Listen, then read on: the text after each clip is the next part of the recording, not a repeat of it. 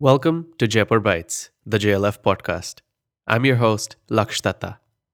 This episode is a live session from day four of Jaipur Lit Fest 2023, and it's called The Art of Bitfulness Keeping Calm in the Digital World. Nandan Nilekani and Tanuj Bhojwani in conversation with Anirudh Suri, introduced by Sudhanshu Sekhar Khamari.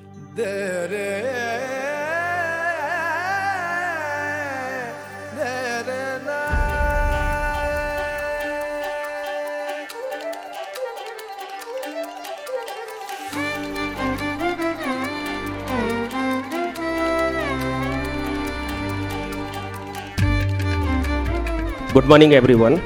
And as you know, this session is being partnered by Bank of Baroda. Bank of Baroda has a long-standing commitment to sup- support education and literacy in India. One of the ways bank has supported education is through partnership with the Jaipur Literature Festival. JLFD is one of the largest literature festival in the world and brings together writers, poets, thinkers from around the globe to celebrate the written word. Bank has been a sponsor of JLF for several years and has played a key role in supporting festival efforts to promote literacy and education. The bank has helped to fund various events and activities at the festival, including author talks, panels, discussions, and uh, workshops. These events provide a platform for authors and experts to share their knowledge, ideate, and insights on a wide range of topics related to literature, education, and and written words. In addition to its partnership with JLF, Bank of Baroda also supports education and literacy through its various CSR activities. As you know, the day after, uh, yes- uh, day before yesterday, our MD sir has declared, in association with JLF, one literary award that is Bank of Baroda Rashtrabhasha Samman is uh, uh, we are launching, and for that actually it carries the highest literary award uh, amount in Hindi. So they So a total amount of 61 lakh will be given in that, and any literature, any uh, book that is translated into into Hindi that year, it will qualifies for that award. So in that six books will be shortlisted by the jury, and the first book that will be awarded that the original writer from the regional language he or she will get 21 lakh and the translator into hindi he will get 15 lakhs. And for another five books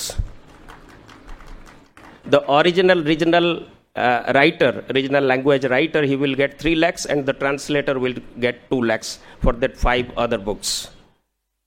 In conclusion bank of baroda has a strong commitment to support education and literacy in India through its partnership such as JLF and such uh, various CSR activities. Without taking much time, let me introduce the session and the renowned panelists. I am extremely happy to unleash today's session on the art of bitfulness, keeping calm in the digital world. We are excited to have technology friendly writers Mr. Nandan Nilekani and Tanuj Bhojwani with us today. They have written a compelling book that delves into secret of using electronic devices for our benefit without losing, either mental peace or physical fitness. The book explores the information flow of what inundates our screens and how it can be controlled in a way that is that becomes a key to success in a mind, mindful bit sort of way. The authors will be in conversation with Mr. Anirudh Suri, discussing their insights and experiences on harnessing important topics and learn how to master the digital world. Not abandon it. Let me welcome Mr. Nandan Nilekani, Mr. Tanuj Bhojwani, and Mr. Anirudh Suri on stage. Thank you for being here.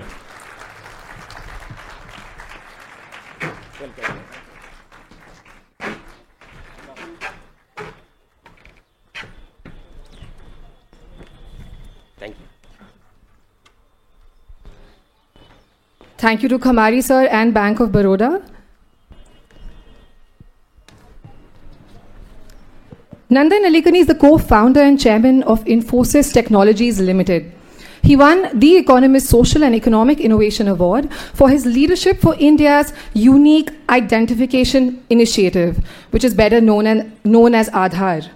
In 2017, he received the Lifetime Achievement Award from ENY. He is the author of Imagining India and co authored The Art of Bitfulness Keeping Calm in the Digital World. Tanuj Bhojwani is a storyteller who codes. His training in the sciences and humanities allows him to craft narratives about technology that are accessible without sacrificing technical depth. He is a former fellow at iSPIRT Foundation. Bhojwani works on policy issues related to digital identity, payments, data protection, and drones. Last but not the least, our moderator for today, Mr. Anirudh Suri's critically acclaimed book, The Great Tech Game, provides a big picture view of this vital question of our times. He continues to explore India's place in this new world order through his work as a technology venture capitalist and a non resident scholar at Carnegie India. Over to you, sir. Uh, no, thank you so much, uh, and good morning to all of you. Uh, it's a delight uh, to be here with uh, Mr. Nilekani and uh, Tanuj, co-authors of the book The Art of Bitfulness. Um, let me first start um, by saying, Mr. Nilekani, you've been an inspiration to, I think, many of us in our generation, and I think Tanuj and I can vouch for that. That there have been few people in the public domain who've managed to traverse the private sector as an entrepreneur. You've been at the forefront of the IT services revolution that has transformed India over the last three, four decades. And then more recently, in the last decade, on the, in the public domain, having heralded uh, the revolution um, that UPI, Aadhaar, and the India stack broadly has started off. And I think that journey is obviously going to play out a lot more over the next two, three decades. But so thank you, sir, for that. Uh, I think setting that example for so many of us who who often try to bridge the public private domain, uh, but don't find it as easy as at least you make it seem. Uh, so, given we have limited time today, uh, the plan. I'll just give you uh, all in the audience a quick plan of what we're going to do. Uh, we're going to start off, obviously, talking about the book, The Art of Bitfulness which looks at a very important question of the individual's relationship with technology. Uh, but then we'll also quickly move into part two and part three of the discussion, which will look at how our society is interacting with technology and how technology is shaping our society. And lastly, we'll talk about how our nation, India, is being shaped by technology and our relationship with technology going forward. So let me first start off, um, Tanuj and Mr. Nilekani, uh, on this piece of the individual and the technology. What's your uh, some of the key takeaways from the book on how the individual is being shaped, both in terms of values, behavior, time spent, etc. Uh, what are some of the key takeaways that you'd like to share, and also how your own thinking evolved um, from the time when you maybe thought of the book to by the time you published the book? Sure. Uh, thank you very much, Anirudh. And uh, this book essentially came out of the pandemic. I think in the pandemic, uh, we found that we were spending more and more time on our digital devices. We were working from home. We were getting entertainment from home. We were ordering food on the device. We were buying things on the device. We were having relationships on the device. So everything was becoming more and more digital. And we also found that more and more people were getting actually completely, uh, their lives were getting upset. They were, get, they, were, they, they were getting a lot of negative news. They were getting depressed. They were doom scrolling and you know reading about when is the next vaccine coming or not coming or whatever. And uh, both of us are in Bangalore and we used to go for walks together. And we thought that maybe it's worthwhile trying to put out something about how to live with technology. Because technology today, especially because it is advertising driven, is designed to make you more and more engaged with the technology, and therefore you end up spending more and more time. And the, the best way to engage you is by appealing to your emotions, and that's why we have all this uh, polarization and so on. So we thought that just like we have other things about how we deal with uh, our lives, how to deal with today's consumer technology we thought was very important. And so the book is really about how to live with this technology, how to be on top of it rather than let the technology dominate you. And of course, you know, given that we have an interest in policy, the second half of the book is about policy and how can we build better infrastructure than winner take all models for business. And Tanuj, if I may just add on a specific question, which is, you know, as I was reading the book, you talk about the relationship uh, individuals had with technology that was intended to be one of a trusted sidekick. I like that term. It was intended to be a trusted sidekick, but somehow it has become both a codependent but more dangerously a toxic relationship. Yeah. Uh, yeah, I think that that metaphor was one of those things that you know we, like you said, how did your thinking evolve around the book? Is that um, I think if you don't talk about this matter, what happens is you believe somebody else is doing it better. So uh, I think Nandan used to look at me as somebody younger, and therefore I must have like a more manageable relationship. And I used to think the same about like 21 year olds or, or younger. Uh, but what we did discover during the writing and the research with talking to people is that uh, everybody is frustrated, and Gen Z more than ever. Um, and a lot of them just sort of had this idea of taking breaks and just like getting off social media for a while. And it was commonly understood that this is happening. People would get very concerned, but when you tell them I'm just taking a break, uh, it's become common sort of in their culture to do that.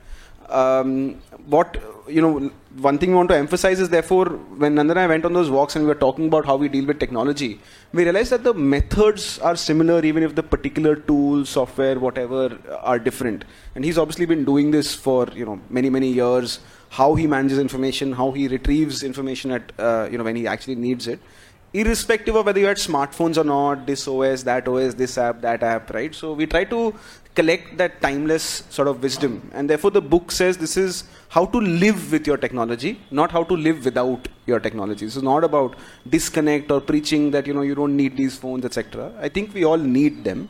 We all need them for specific things. Um, but what ends up happening is that it's a toxic relationship, like you said, it's a dependency, and we use them even when we don't need them. So, so trying to walk that line is what we have in the book. So, for some of you who might have been at the discussion yesterday that we were having around the morality of technology and how technology is changing our values, uh, you might remember that I talked about tech optimists, tech pessimists, and tech realists in the middle between the optimists and pessimists. So, let me quickly ask both of you my own hypothesis, both of you are tech optimists.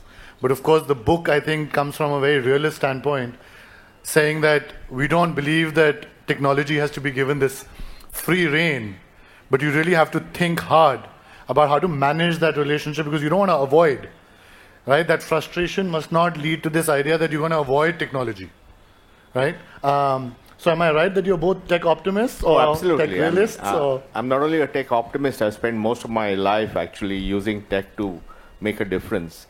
But I think the, the part of tech which I'm hugely optimistic about are how to use this digital transformation to improve societies, to give That's better right. Services, uh, to you know, to create better quality of life for people, to help them meet their aspirations. But the point is that while we do that, we also get into this model of using things which are designed to captive, uh, uh, you know, captivate you, and then you use them in excessive ways, and they have a negative impact on your on your behavior. So I think uh, we are really trying to say, look, we we want the best of tech to be used, but we want to make sure that the worse or baser instincts that tech initiates, initiates. Uh, is is sort of managed, and that's what the book is about. Now, coming to values, see, there are no universal values in, in anything, including in technology. I think, broadly speaking, uh, the internet of the last 20 years, there are four different paradigms which seem to be emerging. One is the US, which has post 2000 completely led by market forces and uh, led to the rise of great companies, but also, uh, you know, creating massive uh, winner-take-all models, which is now there's some amount of reaction to that. You have the Chinese approach, which is essentially creating their own Chinese firewall, and then it's a surveillance-oriented approach, and so on. Much more state-led. Yeah, state-led, and you know, there's a camera at every t- every road junction, and people are seeing who's speeding and that kind of stuff. And then you have the European model, which is essentially regulation-oriented. So they are all about GDPR for privacy, Digital Markets Act, Digital Services Act. So they see regulation as as an end in itself. I think the Indian model is very different. The Indian model is about empowerment of people and therefore we are very very optimistic about technology just that we want the uh, more negative aspects to be managed to be managed no that's right um, and i think just five years ago also or three years ago also i think people at least in the global discourse were only talking about these three models the us private led the chinese state led and the european as a europeans as a regulatory superpower as some of them were calling uh, europe but i think you're right that india is now starting to present that fourth model to the world, uh, which we will come back to in the later part of our discussion. The other point around the individuals that I wanted to get your views on, and this is something that um, I'm actually personally very curious about. So, as I was doing the research for my own book, one of the things that I came across was some psychologists who were looking at how technology is rewiring our brain. And uh, one of the interesting um, um, ideas I came across was this idea that over the last several decades or even centuries, you can argue through the Industrial Revolution, this idea of a um, you know industry uh, line, production line, uh, has almost made our system, our education system, our ways of thinking to be a very linear thought process driven system. So right, I, I, we as individuals have been trained to think linearly now. Um, however, if you look at how the internet is structured, through this hyperlinking process where you are clicking and clicking and then going on, there's this idea that's coming out of a networked thinking approach, right? Um, and there are both pros and cons to it.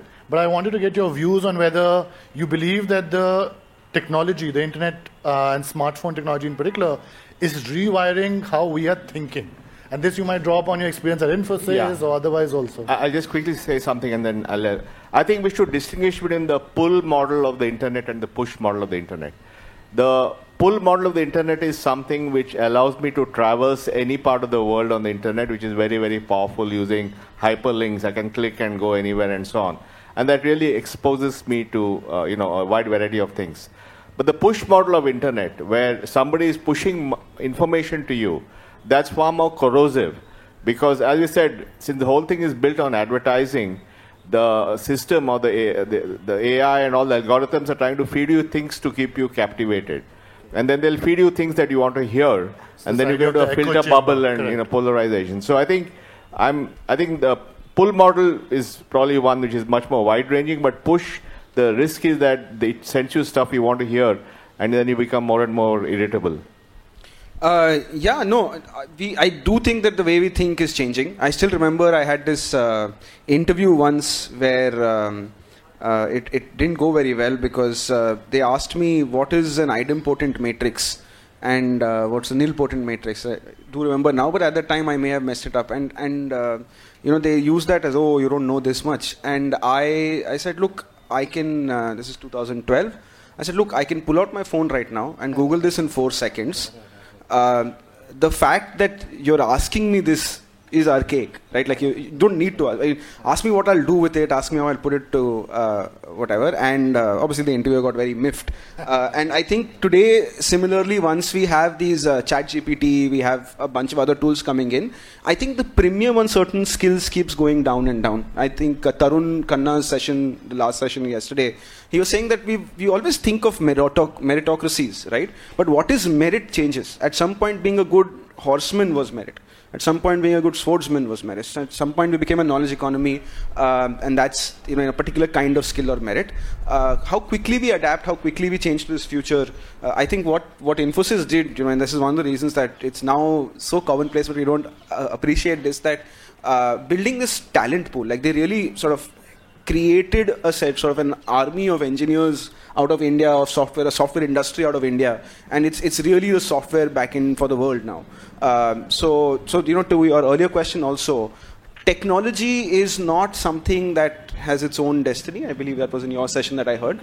Uh, it's how we shape it, and I think what Nandan and, and the team that we work with largely has shown that we can shape our own destiny. We can shape both at an individual level, how we use it, what we do, but also at a collective level. You know how, how India as a country responds to this, takes charge of this opportunity.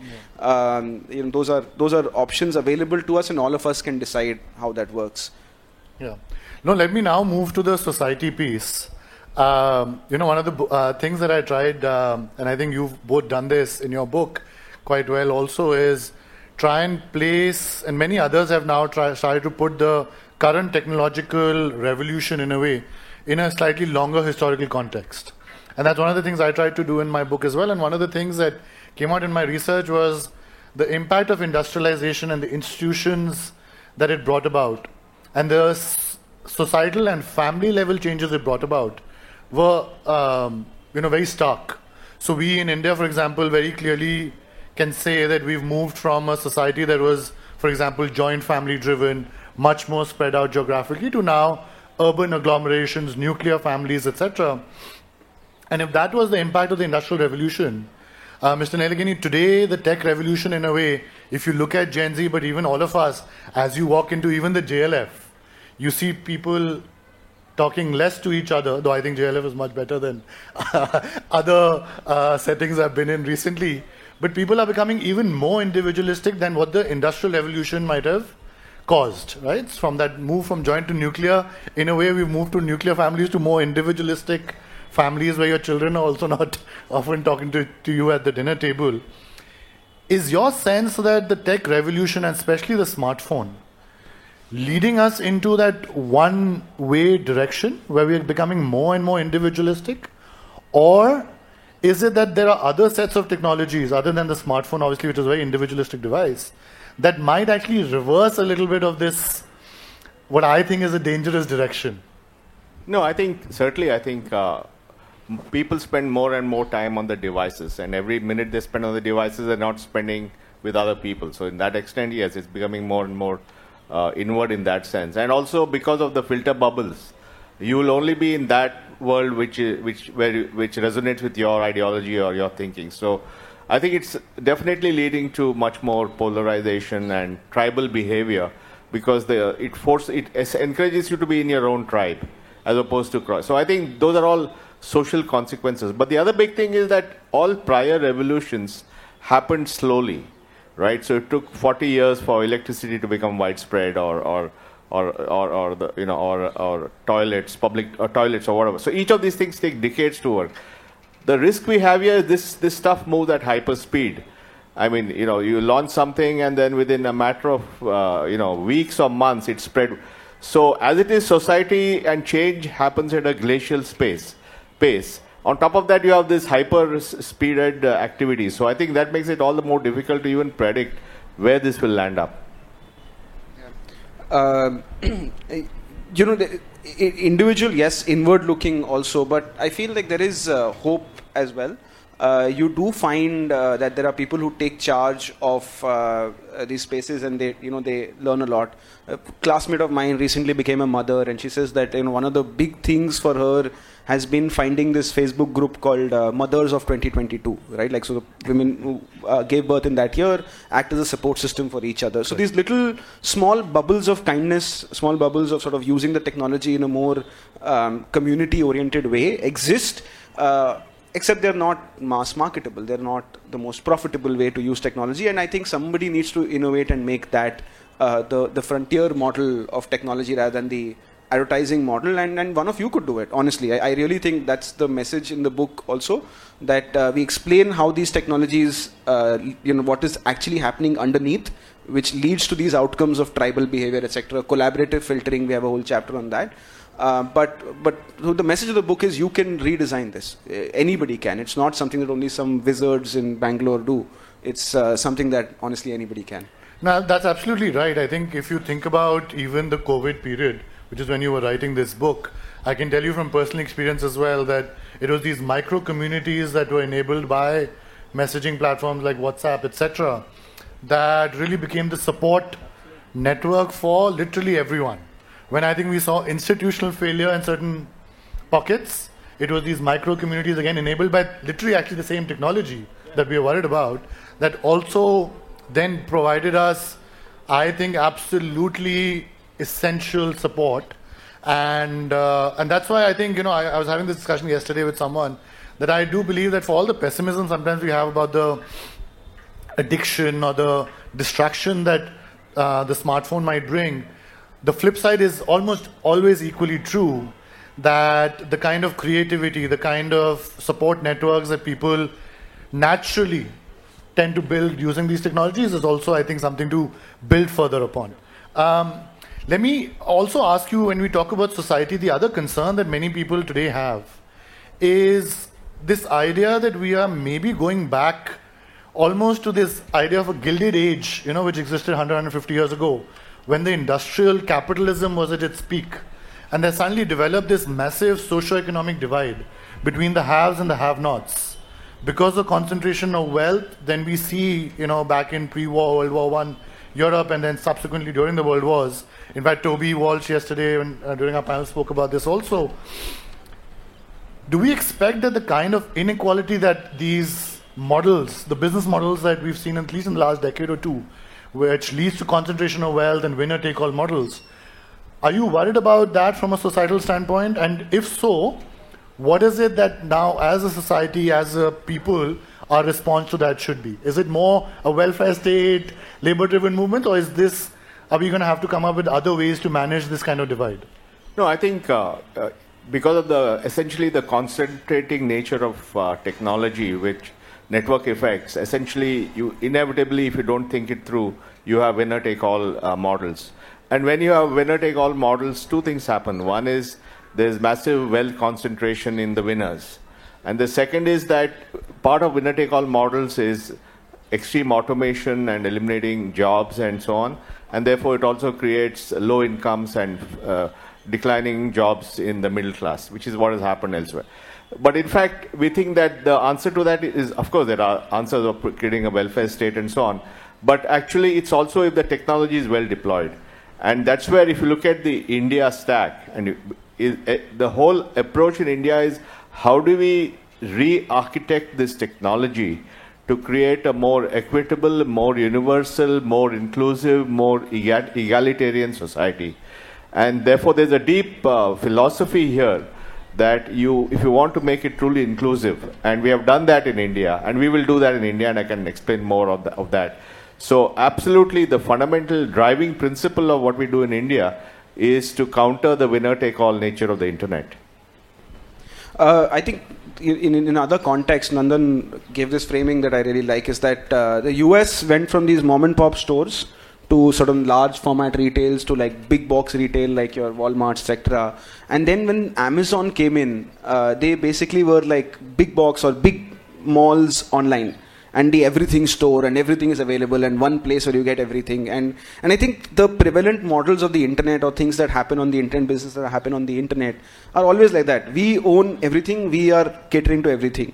Whereas what we really need, and for a country like India, is to go back to that bazaar model, the local sort of, you know, uh, local kind of commerce, local kind of com- media, uh, you know, in a small network, like a one person influencer having like 10 million followers is, I think, pointless, right? Like the only thing they'll produce then is the lowest common denominator, which really enriches nobody, but there's a lot of lip syncing and dancing, right, uh, on those reels. But what you really need is like smaller like the internet is very good at communicating people based on interest rather than geography which is how history has been organized what is local.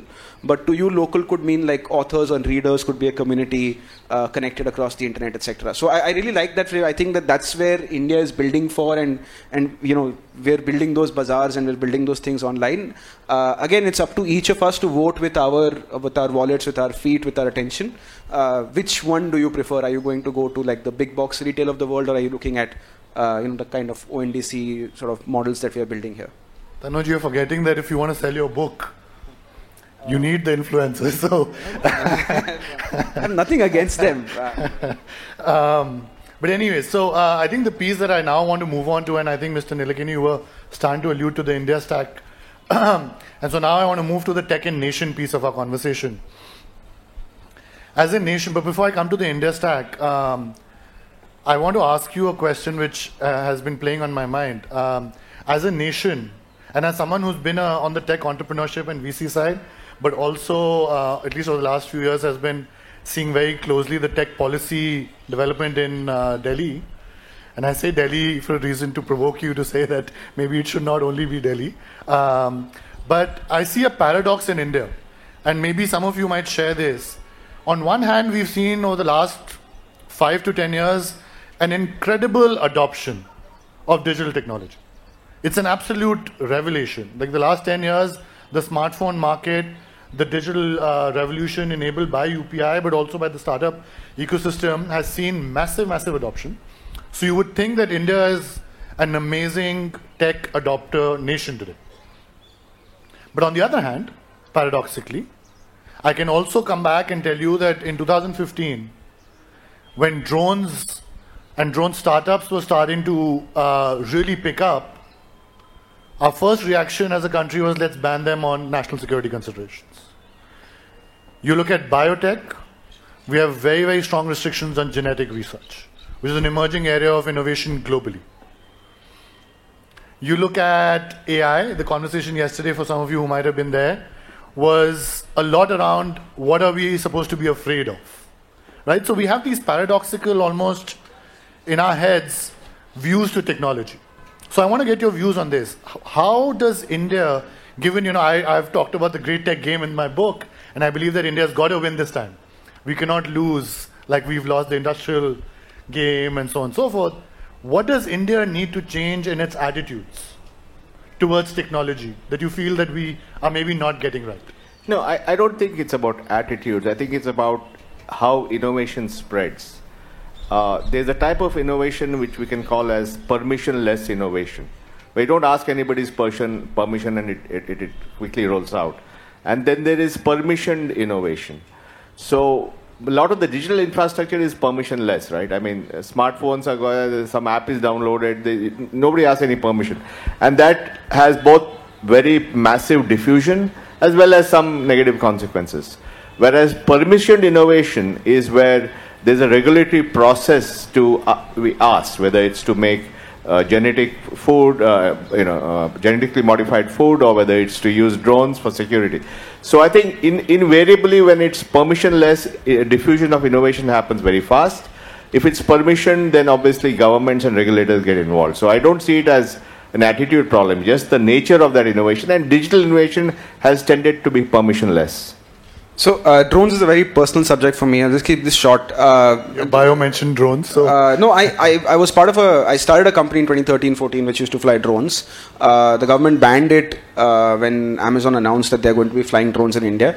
Um, and then uh, and then since then I actually ended up here with in the tech policy space and then working with Nandan and now we're here. But a simple thing is that. Um, I think this is this is not a technology question. It's a political and sort of generally a society, a state of our society question, because um, you know we're not still not yet a rule of law country really, right? People, all of us, traffic outside. We know that if there is a you know there's a U-turn and you have to go a little further away in Noida and Delhi, you know this that people will drive on the wrong side of the road, right? Like it, it really doesn't matter. So I guess if you if your job is to be responsible for safety i think then the response to a society like that is to over regulate and i've seen it. I saw myself uh, sahara star in bombay where i'm from there was uh, weddings right? And this is literally at the airport right but even here, people will fly drones upstairs at the wedding, and they're like, you know, chalta hai, or they'll bribe a cop or something. So the permissionless innovation. Yeah, so permissionless innovation also there. I mean, I, I, at the end of the day, you know, it's it's like uh, you say, my school teacher is shouting at me a lot, or like is, is doing something or whatever.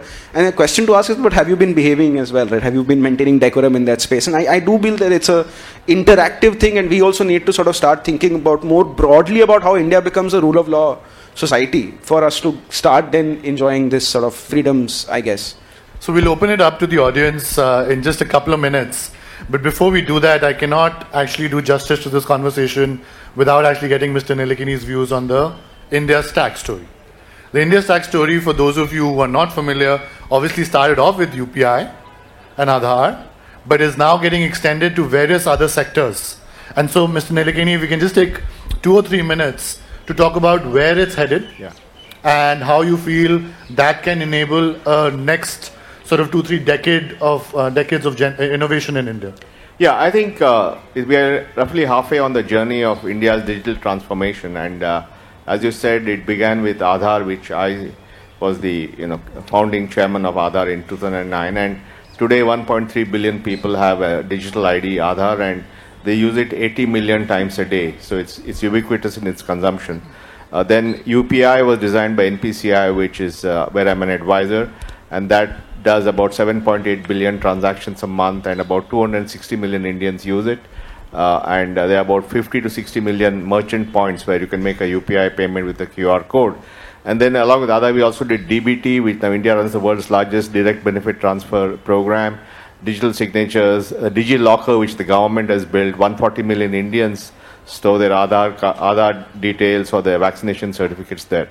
That, so this is all already there and it's working at scale. The, I think there are three big revolutions that are yet to happen. First is the account aggregator ecosystem, where India will be the first country where data will be empowered, people will be empowered with their own data.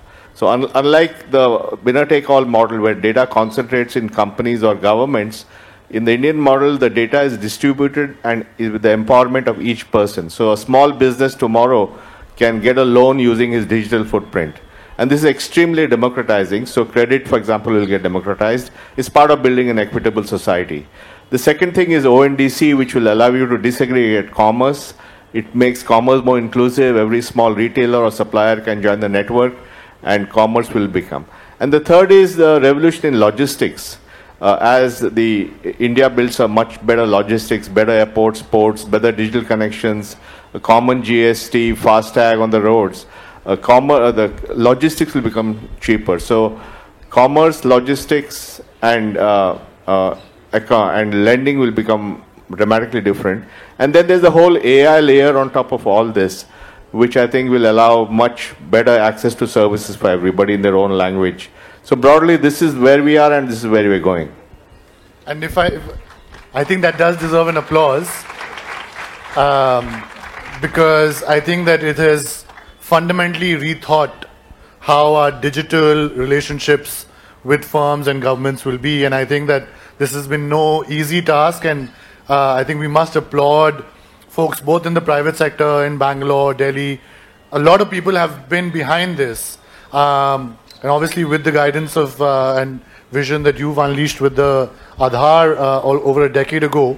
Um, and I, I would encourage entrepreneurs in the audience to think hard about how to use this infrastructure layer that's getting built to build innovative apps on top. Because I think that will also then become a source of wealth creation. We've done the infrastructure piece, the roads have been built, I think, in a very fair, equitable manner now. Uh, and now it's up to, I think, India's entrepreneurs to create wealth on top of that through innovation.